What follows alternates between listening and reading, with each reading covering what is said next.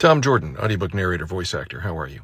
For those of you in the biz, voice actors, that is, uh, audiobook narrators, when you record, do you stand or sit?